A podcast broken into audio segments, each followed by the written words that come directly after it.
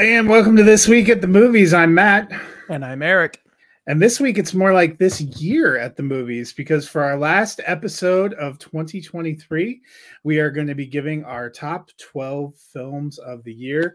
Uh, we've spent the last uh, couple of weeks really making sure we crammed in as many things as possible.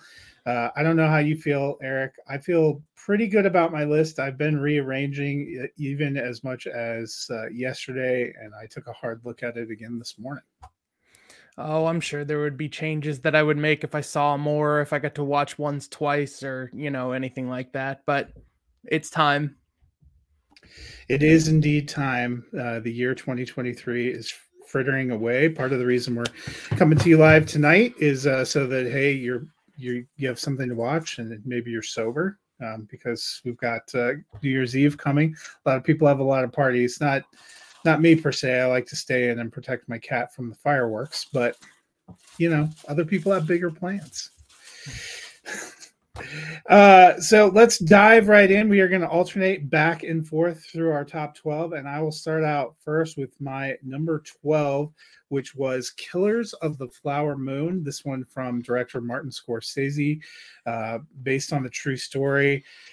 This one is not an easy watch. It's also not a brief watch. It's about, th- I think it was three and a half hours.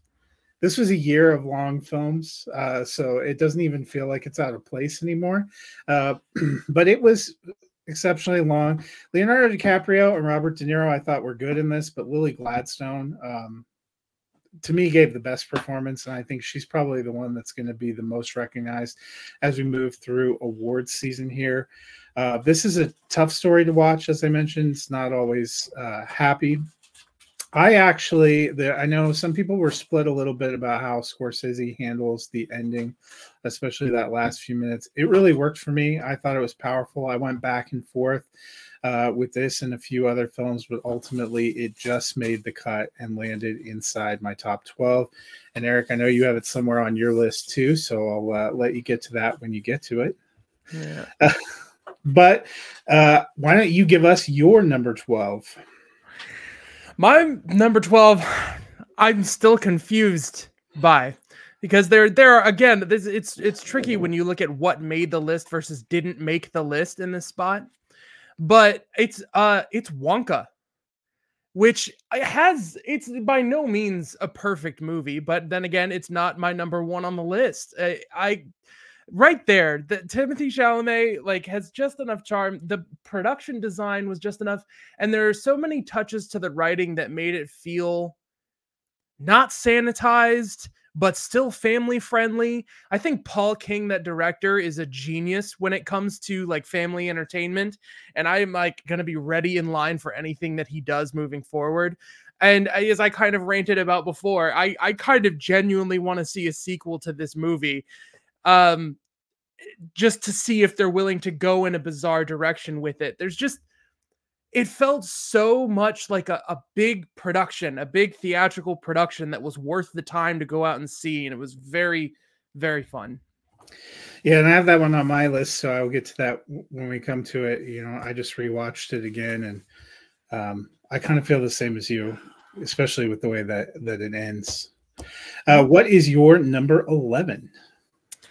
Number 11 for me is one of the ones I saw late in the game. It's the holdovers. I uh, I don't even know uh, all of the names of the performers in this movie, but uh, the this treatment of of shooting films, I believe this one was digital and then printed on film and then scanned on film just to give it this really authentic look of, of how and when it was made. Uh, you know, it's it just there's one other movie on my list that does this in a in a I feel like a stronger way, but it's a movie that is so focused on its characters that it it makes a movie that could have been a sort of coming of age story that you've seen before, something really unique. And it was hilarious and I love the relationships that are formed in it. And there's something about that tone of just like a vacation in the winter. Maybe I saw it at the right time I don't know, but it just like it really Christmas movie. It, yeah, it's it was it, I just oh man, I loved watching it. Like I wish I had more people to watch it with because it just felt like such a good It felt comforting. Yeah. Yeah, and I enjoyed the holdovers quite a bit. It is now streaming on Peacock. It just dropped yesterday on Peacock, so you can get it a little more easily. Thought Paul Giamatti was great. Uh, Da'Vine Joy Randolph uh, is actually on my short list for supporting actress. Has yeah. a in that. This uh, this is on my longer list. Um, when I publish my um, top 12 of the year in written form, which will go out on Thursday, I actually have my honorable mentions down to 20, and this uh, made that short. Okay. 20 seems like a lot until you realize I'm currently sitting at 471 2023 films I've screened. So, mm-hmm. uh, my number 11 was your number 12, and that is Wonka, uh, a movie that, you know, I originally, after I watched it, uh, I obviously liked it. We talked about it on, um, I think it was the last episode of the show, actually, before uh, Christmas I liked it a lot. Um, I didn't initially have it up in my top 12, but I, it was a movie I kept thinking about, really enjoyed. I watched it again yesterday. I actually watched it with my wife. Um, and I think we both enjoyed it. I like the music. I like the set design, the colorful world, Timothy Chalamet's uh, performance, the entire cast. There is just a beauty in this, and I ended up doing some rearranging and bumping it up. Uh, my number 10 is actually a foreign language feature entry. This was the official entry for, from uh, France, uh, The Taste of Things. It is about a 19th century French gourmet and his cook uh, and it's both their love affair with each other and their love affair with um, food. And when I read the description, I thought there was uh, no way I was going to enjoy this. And from the opening sequence on, uh, when they show them making this this incredible meal, I was just completely enraptured by the world and drawn in. This one actually doesn't open in theaters until uh, the middle of February for a wide release, but um, got to see the screener. And I said, um, this one they chose over Anatomy of a Fall to be the official entry from France in the Academy Award uh, competition. Good. Yes, and I actually I ended up liking it more. I was at first I was like, oh, it's kind of weird that they picked, you know, because Anatomy was the Palme d'Or winner at Cannes, and this movie is great. I really love Juliette Binoche in this movie as well, an incredible actress. Um, uh, she's one of the main characters. She's the the French cook. It was just a beautiful um, film, and I found myself really drawn to it. So that is my number ten. Eric, what is your number ten? Well, I just real quick, since that is not on my list, want to say that it is now my number one want to watch in the next week. What is it called? A taste of things? The taste of things. And yeah, I think it I think it opens wide. It's I think it's like February 23rd is when it's supposed to open. Some of these foreign films will open to a wide audience in theaters um, in January and February. There's actually a few things. Eric and I both have one thing that's on here that will go wide uh, next weekend, the first weekend in January, which we're going to do a full review. There's quite a few things yeah. that kind of get that limited dump at the end of the year that will then go wide. So you will have an opportunity to say, see this one. I just liked it a lot. That's I'm. Mm, I have some thoughts about Anatomy of a Fall. um, huh, I'm upset at that very very great movie. I I I, I, I dislike it horribly. Um wait till you see the zone of interest.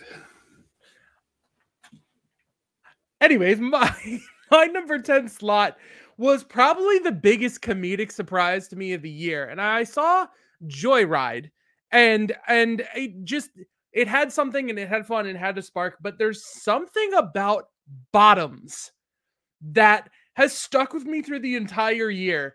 Just the irreverence and the complete lack of con- of concern in the writing for consequences and just the freedom of of characters to just do things and just explore how entertaining they have the potential to be. That director paired with that actress and Shiva Baby, there's like eh, it's a very interesting pairing of these two movies where one of them is just locked so hard in the anxiety of reality and you can't escape your family. And this other one is just like, but what if you could just do whatever you wanted? And the score, I've been listening to the score for the rest of the year every once in a while. Just so many little good things. Like it, the performances, the the production design, like everybody seems to know what movie they're in. and uh, I, I it's my favorite comedy. I well, it's not my favorite comedy of the year, but it's it's one of the best. Yeah, Rachel Sennott and Ayo Edebiri were uh, great together. I was actually um, kind of amused too when the Independent Spirit Award nominations came out. Marshawn Lynch uh, is in there for his role as their as their just over the top feature. Um, it was definitely a very creative film. Uh, what is your number nine? Okay, my number nine is a sad story. Uh, my number nine dropped from my number one of the year when I decided to uh, get real with things, but it is Teenage Mutant Ninja Turtles Mutant Mayhem. Uh, it is a movie that unfortunately is just a little overshadowed by the achievements of, I believe, Into the Spider Verse and Across the Spider Verse, and a great year in animation. And as much as I adore this movie and I feel like there's something special about it that's being missed in in the mix of it being a recognizable IP so so many people just like oh I know what Teenage Mutant Ninja Turtles is. So they just kind of dismiss it. They miss like a spark of originality in almost every aspect of the movie. Like th- this movie is like into the Spider-Verse in the way that it's animated but it is not the same as any one of the art styles that's in that movie. It is it is a playful exploration of of teenagers and the sorts of action adventure that they enjoy. And it is it's so much fun and it's such it's like the lightest movie of the year to enjoy for me. And and that that just was floating me through so many like heavy things happening it is like probably the ultimate in escapism and just the the the the willingness to have these actors just improvise and build the movie around them Seth Rogen and Evan Goldberg they're fantastic and and I just this is another one that I I, I want to see a sequel to. And like, I mean, if we're gonna have sequels coming from things, I'd rather it be aimed at things like Wonka and Teenage Mutant Ninja Turtles than other projects. So and back-to-back films with Ayo Edebiri for you, uh, as she voiced April O'Neil in that April one. O'Neil.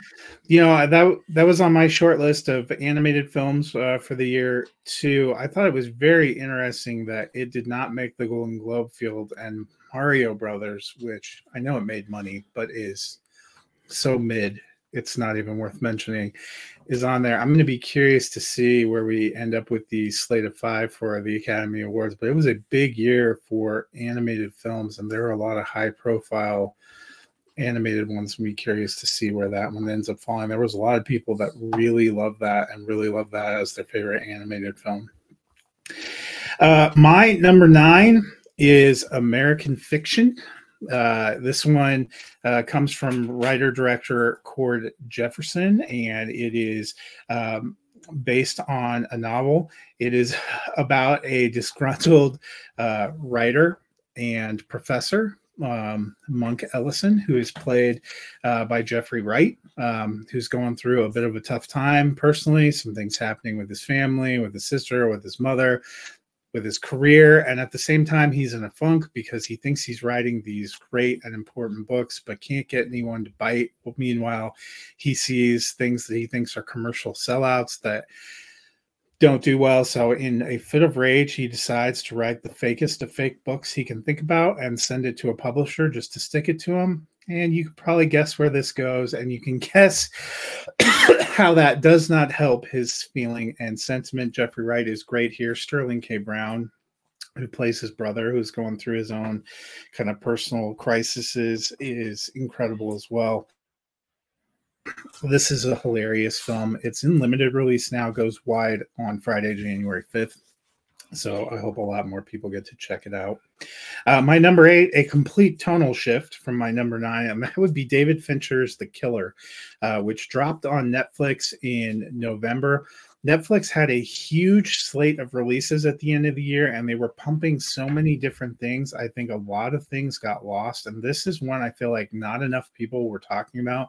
Michael Fassbender plays a titular assassin in this, who um, you get to know through a lot of series of voiceovers and seeing kind of the meticulous way he tries to do his career. Things don't go well for him uh, at, in the opening sequence, and that sets off a series of events that kind of carries through the rest of the film. I love what David Fincher did and his direction here. Michael Fassbender gives one of my favorite performances of the year by by a lead actor.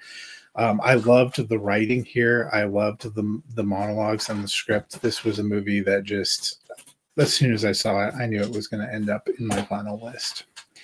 So, uh, what is your number eight? Well, real quick, my opinion of the killer, since I'm not going to end up touching on it this year, I think a lot more of the success with the writing in that movie comes from the edit. I think I think the interplay of what's going on in these monologues versus ju- like juxtaposed with what you're seeing is what makes a lot of that successful. And for that, I would say I think this is a story in a script that's elevated by David Fincher. And if he hadn't made it and his editor and team hadn't been on it, I don't think it would have been quite as successful. But that's not to take away from what it is. I do think that is a fantastic, tense, methodical, patient movie that just like hums. It's it's great. But uh my number 8 is Guardians of the Galaxy Volume 3. It has stuck with me because there I, I have so much sentimentality for Marvel and, and these characters and it's just something conclusive about it and there's so much i appreciate to taking the time to end a story especially in something that is reaching for an overarching never ending sort of narrative. Um sometimes an important part of the story is the ending and for this team to sort of conclude its journey and then be reshaped for what's going on i i still like again as, as far as blockbuster entertainment this was one of the most joyous experiences i had in a theater and the crowd was not helpful in trying to get to feeling that way.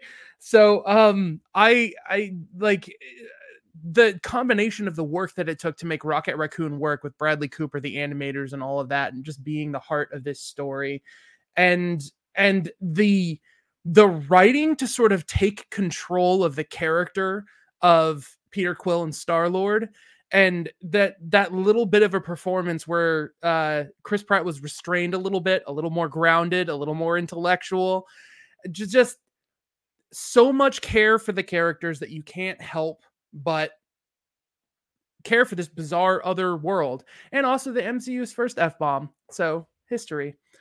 So you're, you're welcome, America.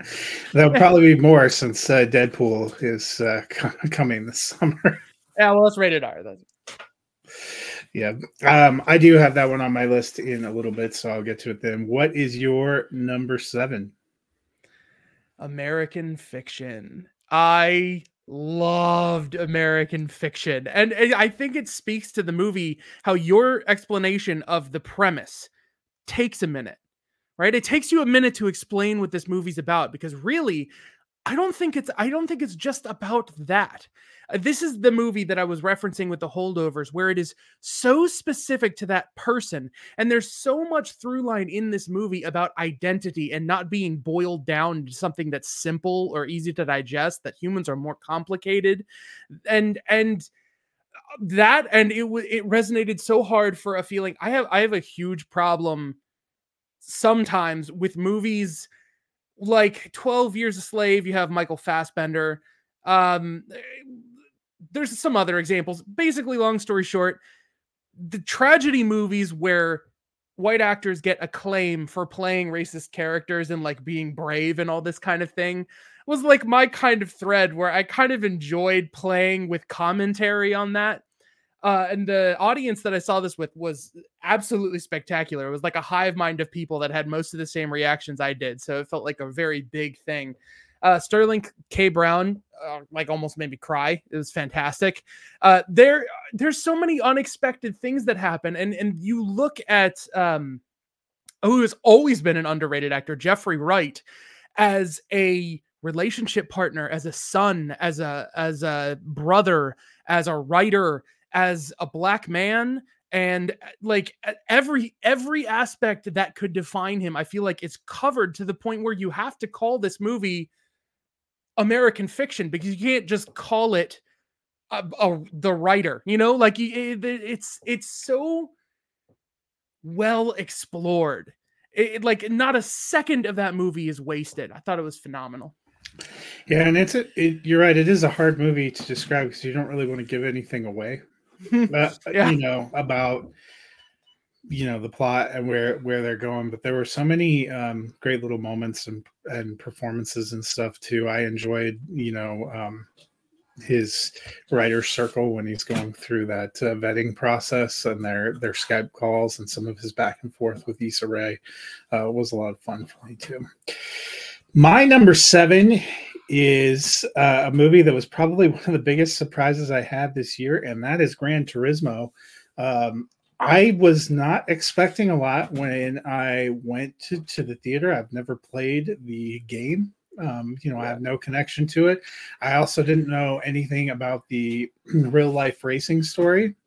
Um, you know, not a not a big fan of that, but what I got just blew me away, and I think that's a credit to Neil Blomkamp, who uh, is the director here.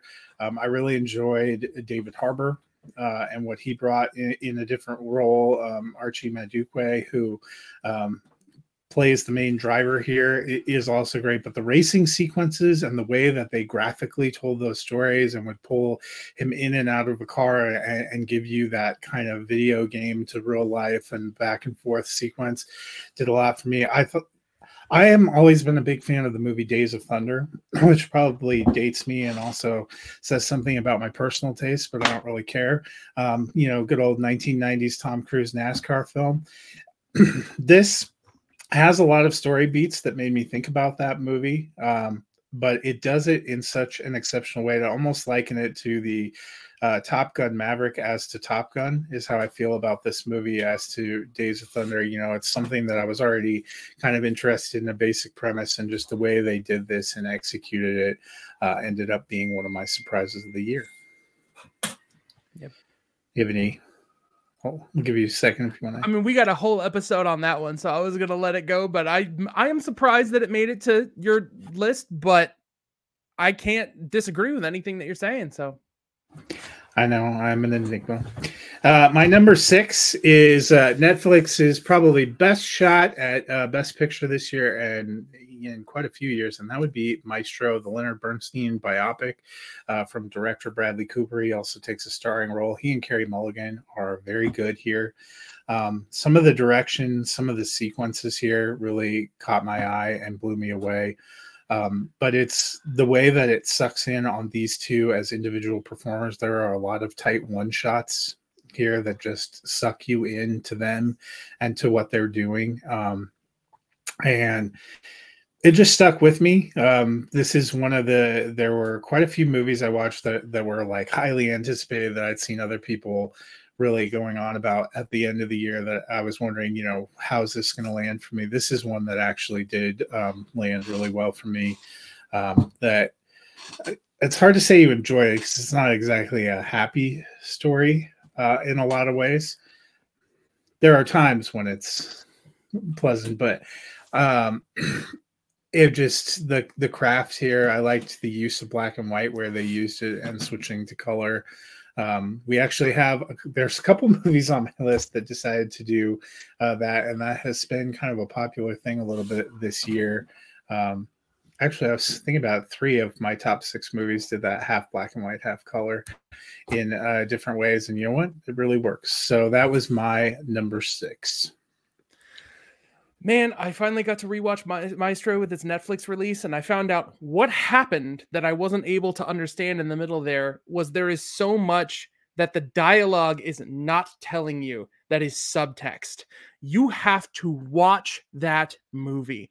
And I'll tell you what, getting to watch that movie again, I adore it and completely spaced that I wanted it to be on my list.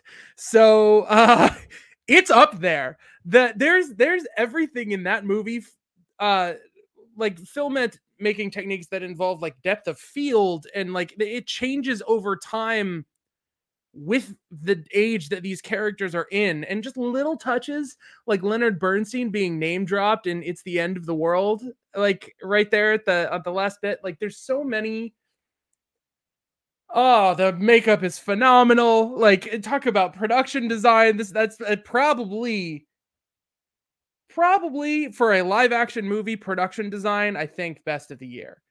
But anyways, I, am not going to get too far down the rabbit hole because I am going to pay respect to my actual pick for this slot, which is Past Lives. I have a, a very soft spot for a movie, uh, one of my favorites of all time called Chungking Express. And uh, that is a Chinese uh, movie about, uh, directed by Wong Kar Wai, about um, love. Just two different stories of two different people falling in love. And this is not that, but the flavor of just characters living through their lives, missing their chances to be together, finding a chance to be together, and the emotional weight out of that, and the ultimate payoff of the lead actress's performance. It's crushing. It's it's absolutely spectacular. I don't know. I don't know how they coordinated so well across ages too with the different performers to like really feel and believe that these are kids who grew up knowing each other and just doing simple touches and not too much to have the characters age decades even though it's the same actor like everything has it feels like the lightest touch but the overall thing is you feel like you're watching real people's lives and it has a lot of consequence and it's beautiful. Yeah and this is a film that's on my list in a little bit so i will touch on it when we get to it. What is your number five? Another late in the game one Godzilla minus one. I am not going to spoil anything, but I will tell you, I'm not the world's biggest Godzilla fan, but by the time they play his theme song, I have literal chill bumps, which happens very rarely watching a movie. I was shaken. And eh, the context in which I watched this movie should have made that impossible but I was shaken by just the ideas. Like it, it's not even that it's. Eh, this is so close to being perfect for what it's going for.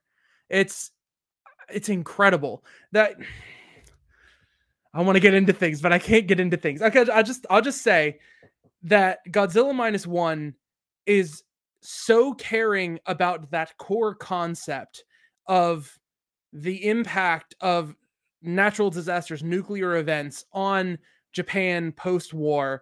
And it's it's almost like it took this long for a story to be comfortable with telling the story from a certain character's perspective.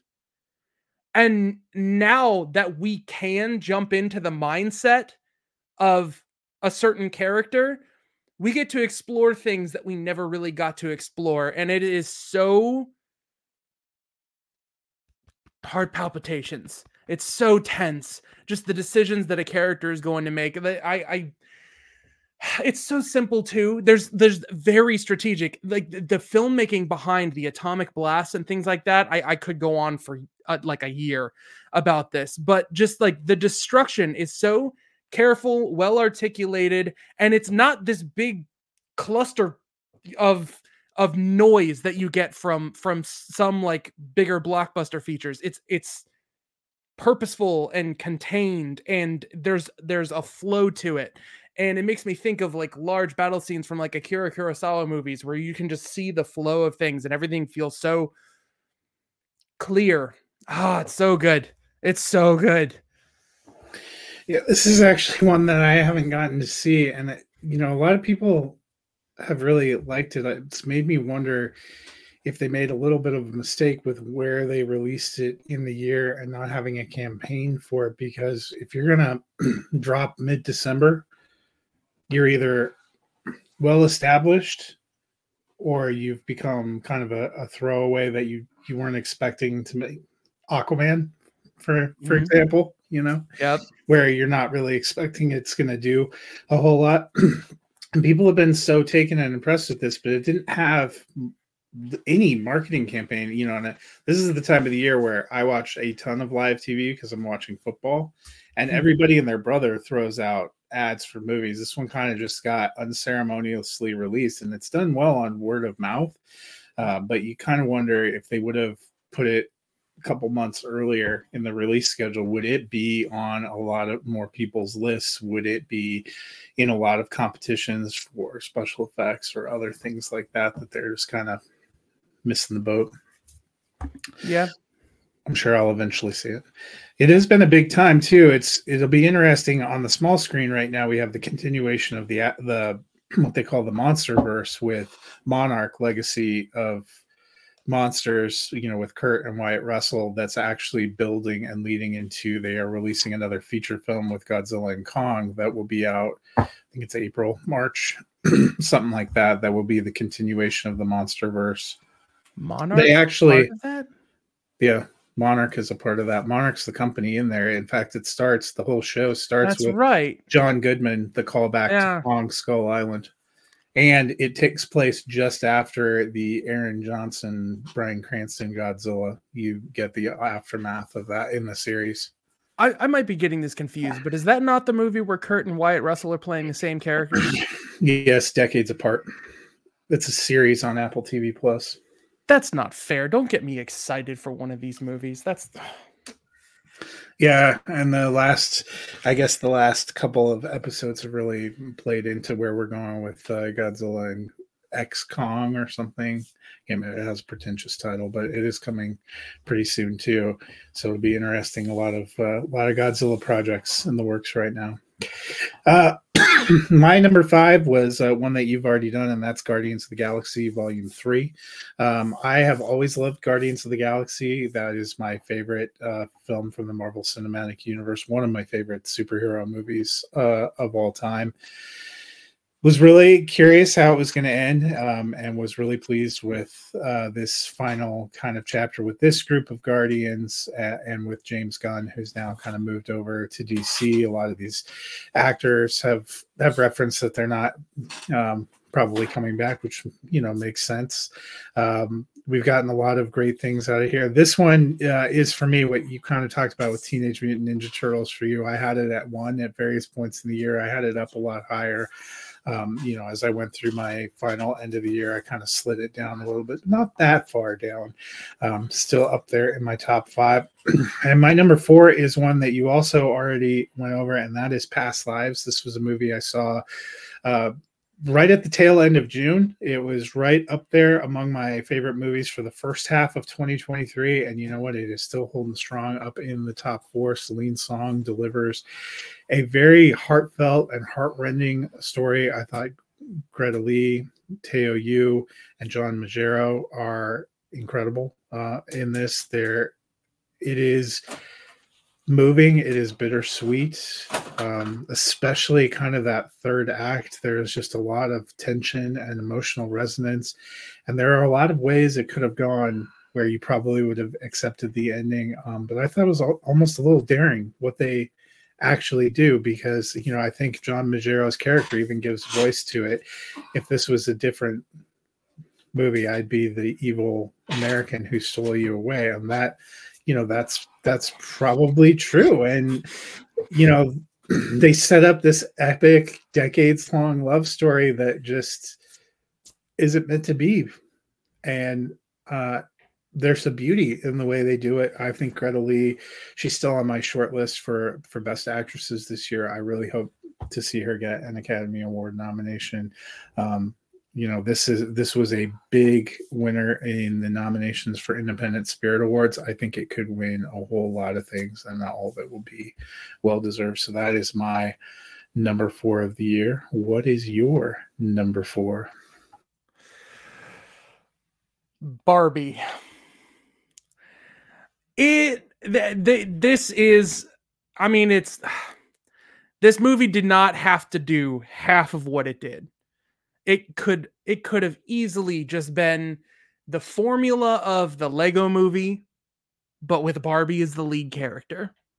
It, it and the previews honestly had me thinking that might be what it was going to be, but maybe it would have some quippy like little insert adults go over the kids' heads jokes and whatnot.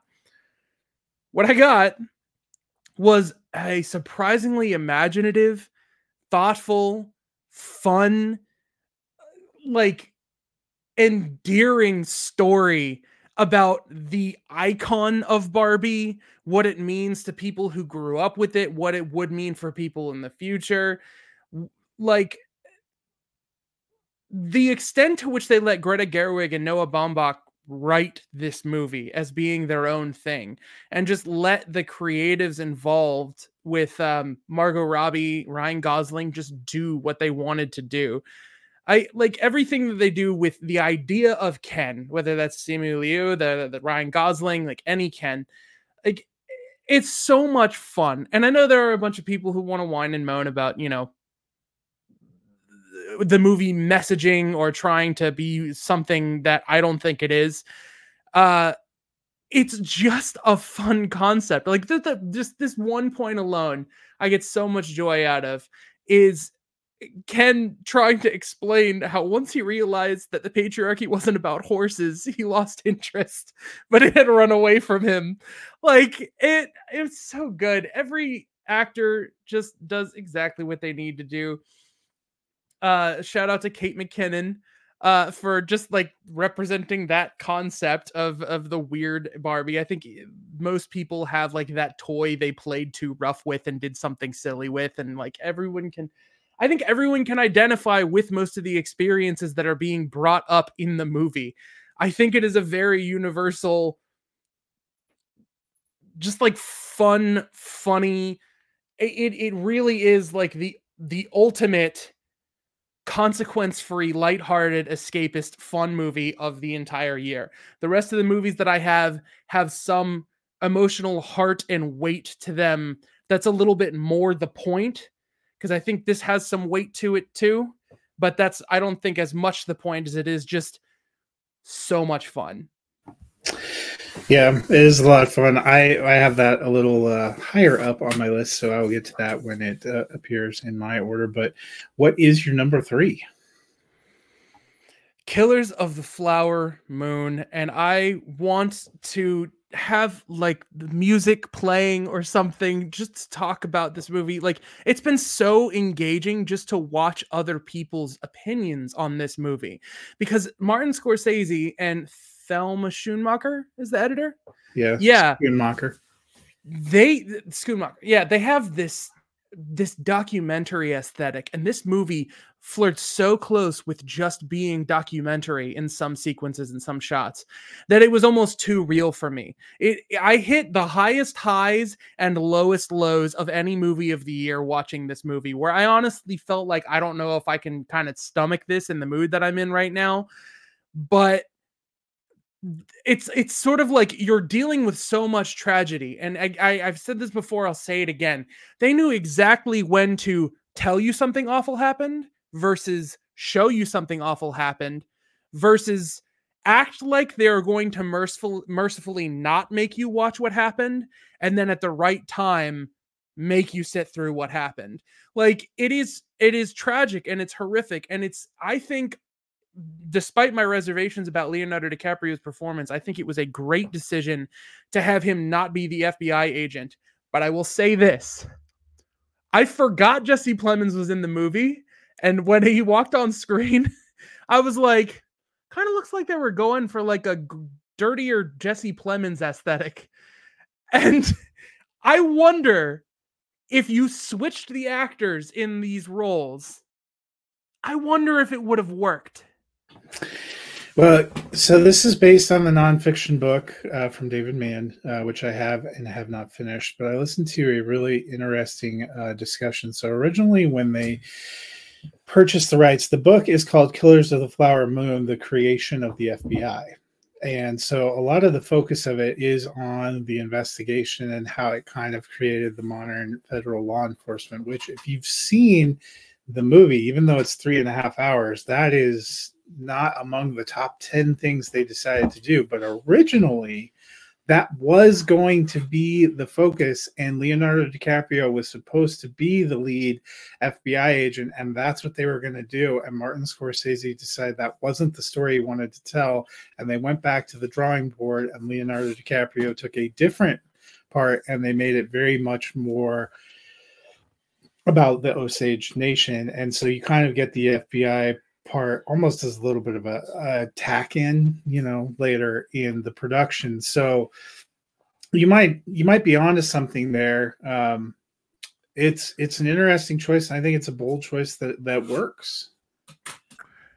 I will say, regardless of what some other people said, Lily Gladstone is my t- pick for top actress of the year, and I think it is because of the idea of acting being reacting and her ability to just be present and engage. I think that that scene where she challenges right towards the end Leonardo DiCaprio to be truthful with her is crushing. And I think it is entirely due to her performance and her pivoting and reacting off of him.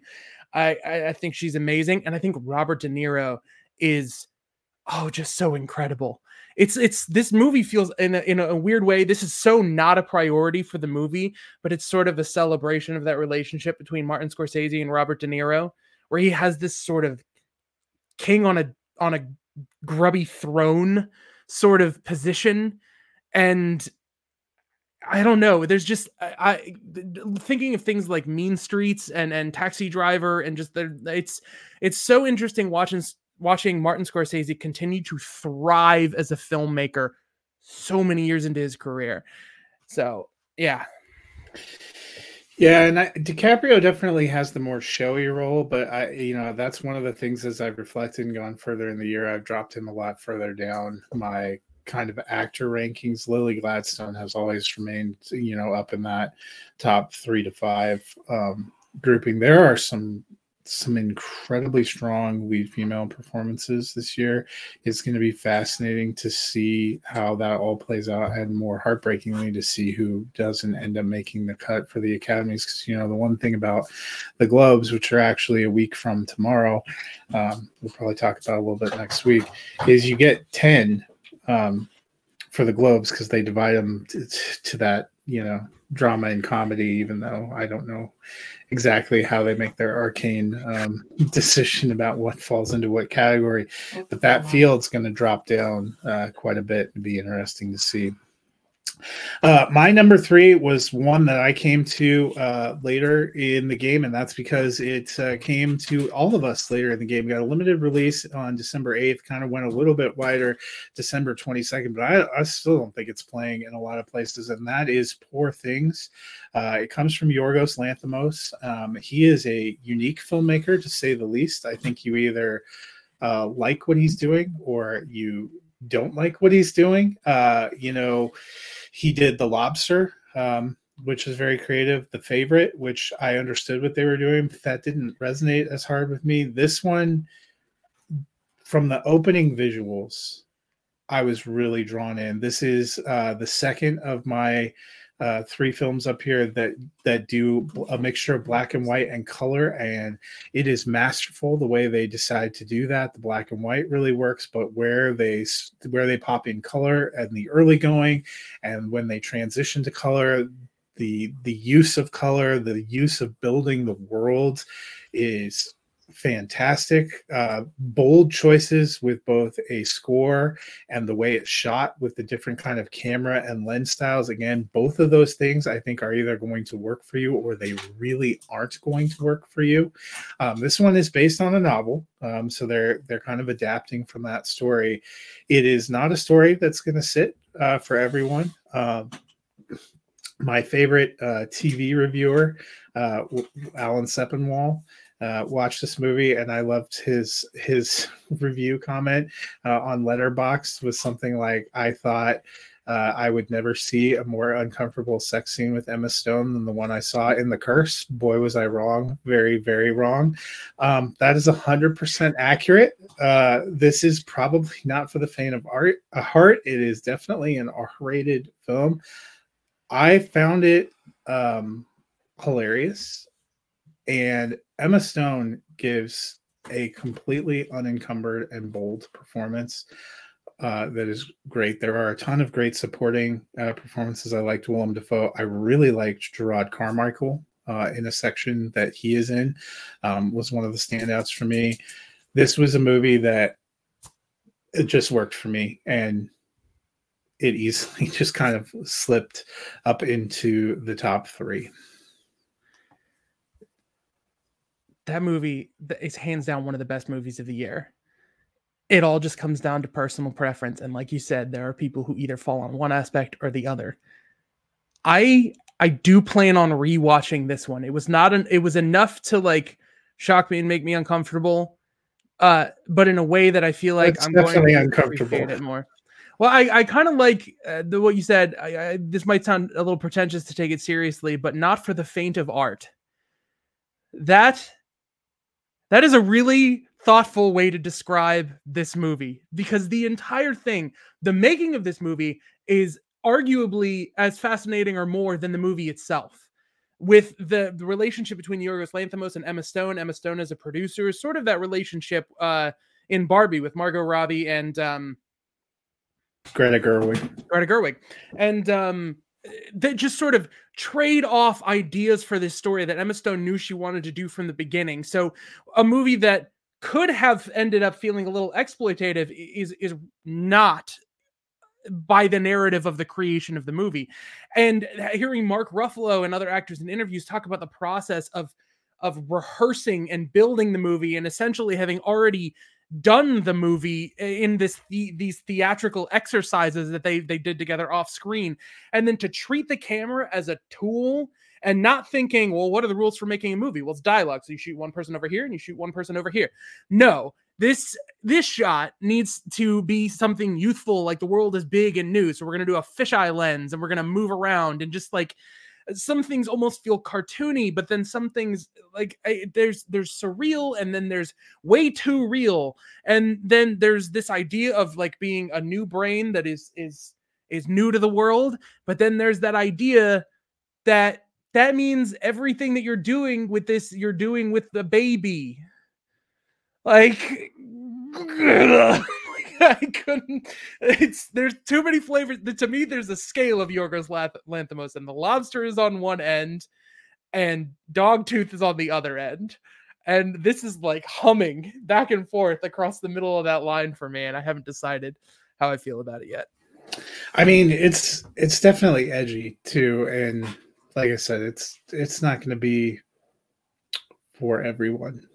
um, you, know, people who say that, that, that it was too much and that they hated it, I totally understand. Um, there are choices, and either artistically it's going to work for you, and this is, this is not the kind of story I normally would be interested in but it was the production and the whole no i don't think any actor on both the big and small screen has just sold out more for their craft this year than emma stone between this and uh, if you aren't if you haven't seen the curse um that you know benny safdie and i'm I forget nathan fielder created and it is incredibly uncomfortable and cringeworthy in its comedy and execution and she just goes out for it and she is the anchor star in both those projects and just an incredible of i'm committed to this. I'm going to do everything it takes and makes it work and that that was a lot from of what kind of sells it to for me because i think even all that craft if you didn't have some of the if you didn't have that anchor performance, this would have gotten away from him real quick. Yep. Um, so my number two, I'm, I'm just going to preface by saying my my number one and number two were movies that I saw and loved in the middle part of the year that I rewatched both of them back to back last night and first thing this morning as I was firming up where I, you know whether this was the right order and where I was going to put them. And I'm just going to say there's technically a one and a two. I think they're one A and one B. Um, it's really hard for for me to separate. I, I left it the way that it ultimately was, and so number two for me is Oppenheimer. Um, Christopher Nolan's biopic on J. Robert Oppenheimer uh, that was released in July. Um, you know, another one of our longer films this year, clocking in right about three hours, probably the longest that he's done, but not by much. Cillian Murphy um, is still my pick of my favorite lead male uh, performance of the year. Um, I felt that even more strongly watching it again last night. The Trinity se- uh, sequence, uh, the Trinity test sequence, just the craft that goes in here, the care, the way that it is expertly put together, the dueling storylines. This is the third one that uses a mixture of black and white and color, but in a very specific way here to articulate the points of view between these two dueling people, Robert Oppenheimer and Lewis Strauss, uh, and the way that they do it and the way it all comes together in the last act. And you kind of see Strauss's fall at the Senate hearings juxtaposed almost immediately by finally hearing what Oppenheimer and um, Albert Einstein said to one another out by that lake that you see early in the film that's referenced all throughout is just incredibly powerful. Cillian Murphy is incredible in this. Um, I love Robert Downey Jr. and his performance too. There are so many um, rich performances, but for me, this is also about Christopher Nolan. Um, he's one of, if not my favorite director. And he is right in his element here. The way these things are put together, um, it's just masterful.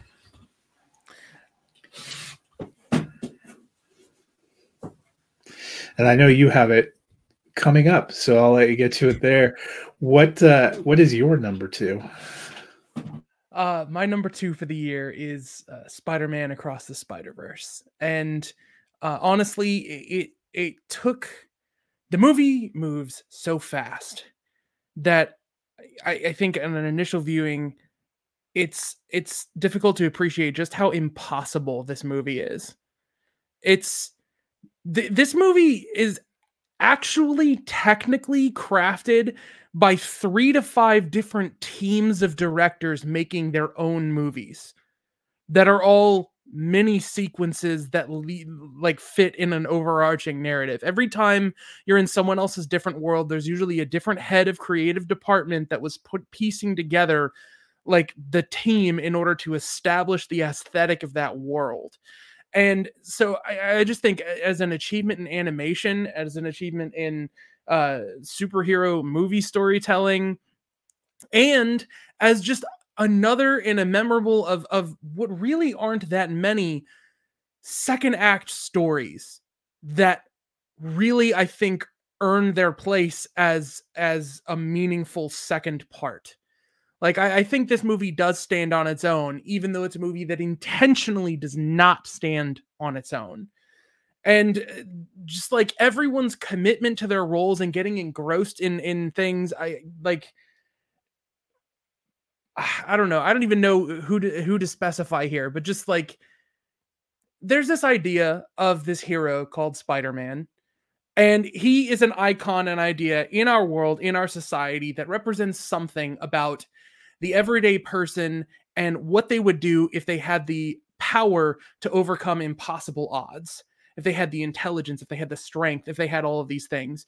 And what this f- franchise of movies does is really shows you that that core idea can apply to anyone.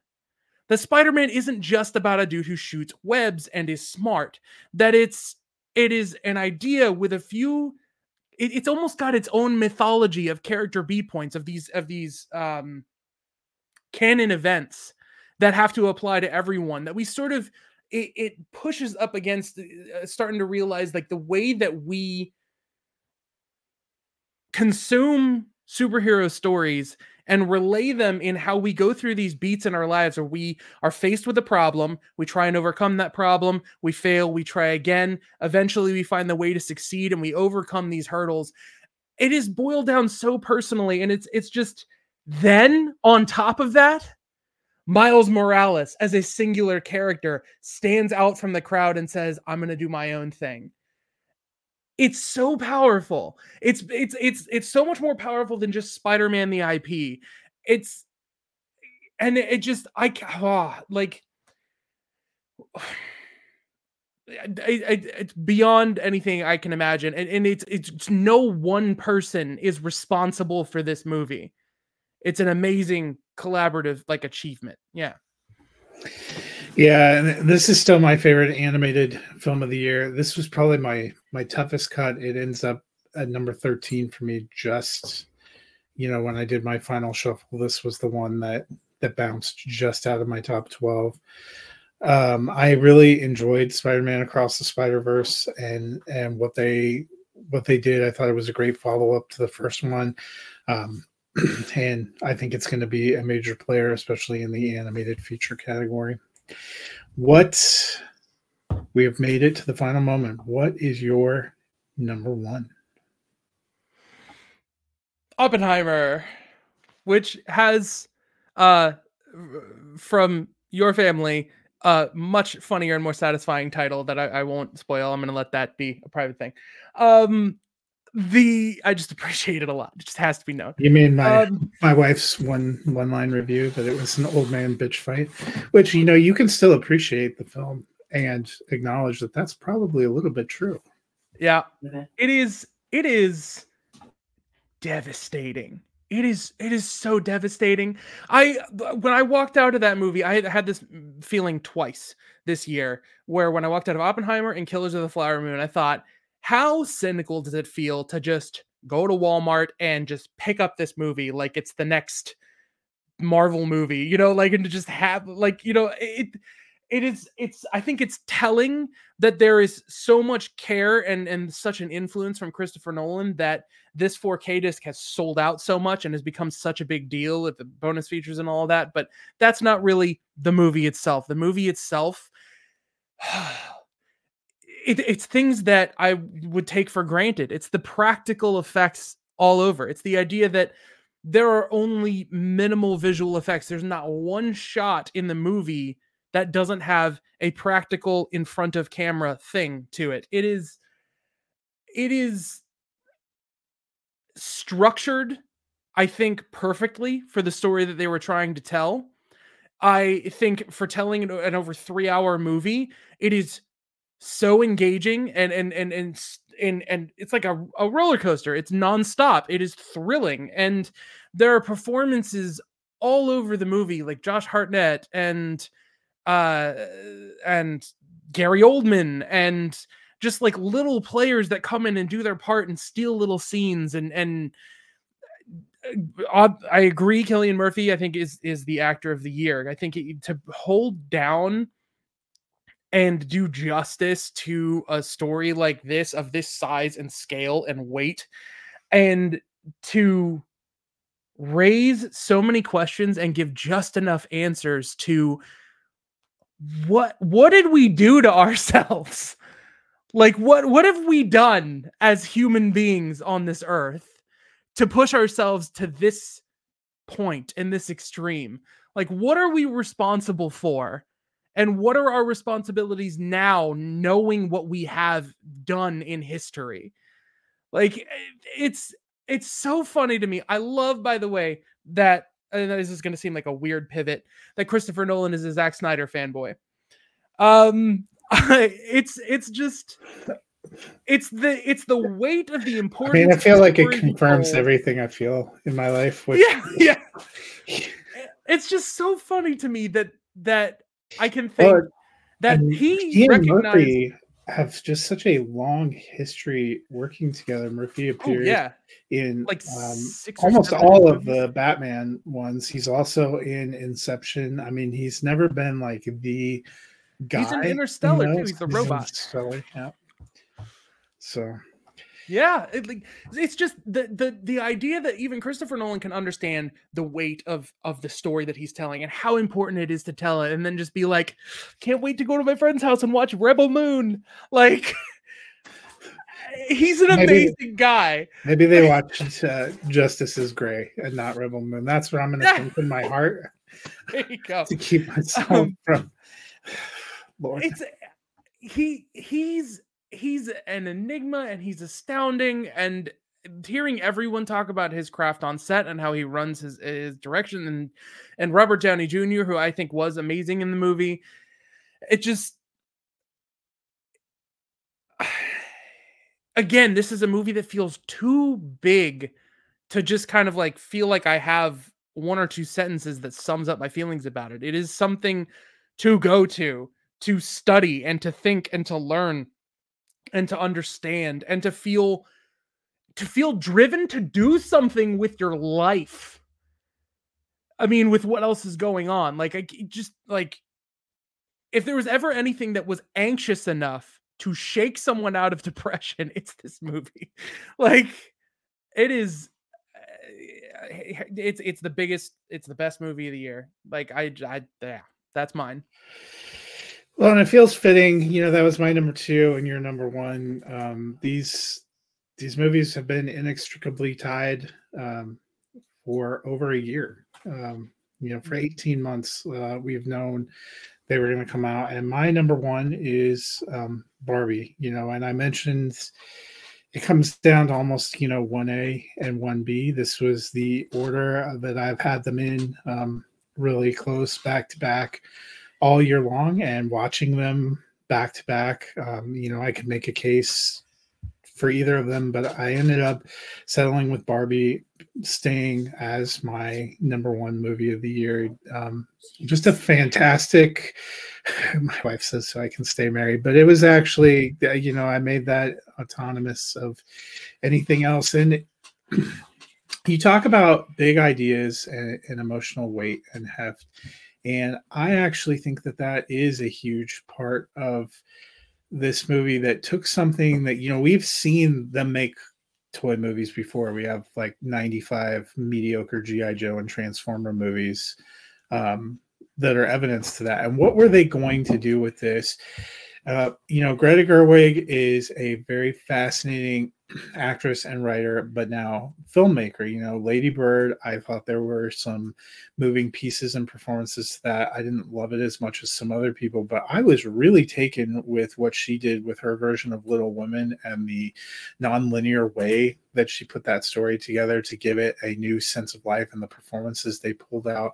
And she just, you know, continues to up her game here with with Barbie and the the beautiful performances, but also the beautiful cultural commentary. I mean, there are things in here that you can't help but feel called out. I was thinking about that this morning. They actually do it, what could almost come off as a throwaway line about, uh, you know, has all the energy of, you know, somebody who's racing out to see Zack Snyder's Justice League you know, I love that movie, but I understand exactly what they're talking about the tos- toxic masculinity that has come out there. They they have some great jokes about Godfather, another movie that that I deeply love, but I understood what they were saying about men and male culture, but then just the deep appreciation for um, the challenges and what it means to be a woman.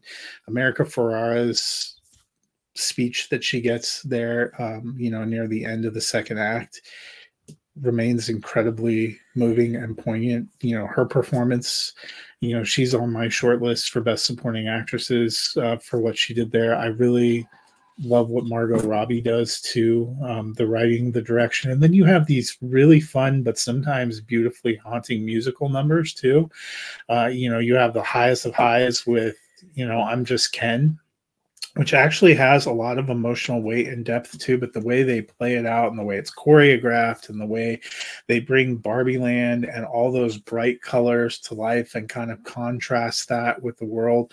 But then Billie Eilish's song, What Was I Made For, that kind of plays at the end when Rhea Perlman is showing Barbie what it means to be a woman is another beautiful musical moment moment that has a completely different you know feel and tone. And there is just all that wrapped up into this film. I thought it was a a masterful production. I may have appreciated it more on rewatch than i even did the first time i saw it. You know it it's really interesting. Bombs and barbie dolls. The relationship with man and the earth and the relationship with woman and the earth. There I, I do feel like these are tied together like forever. I really hope it stays that way.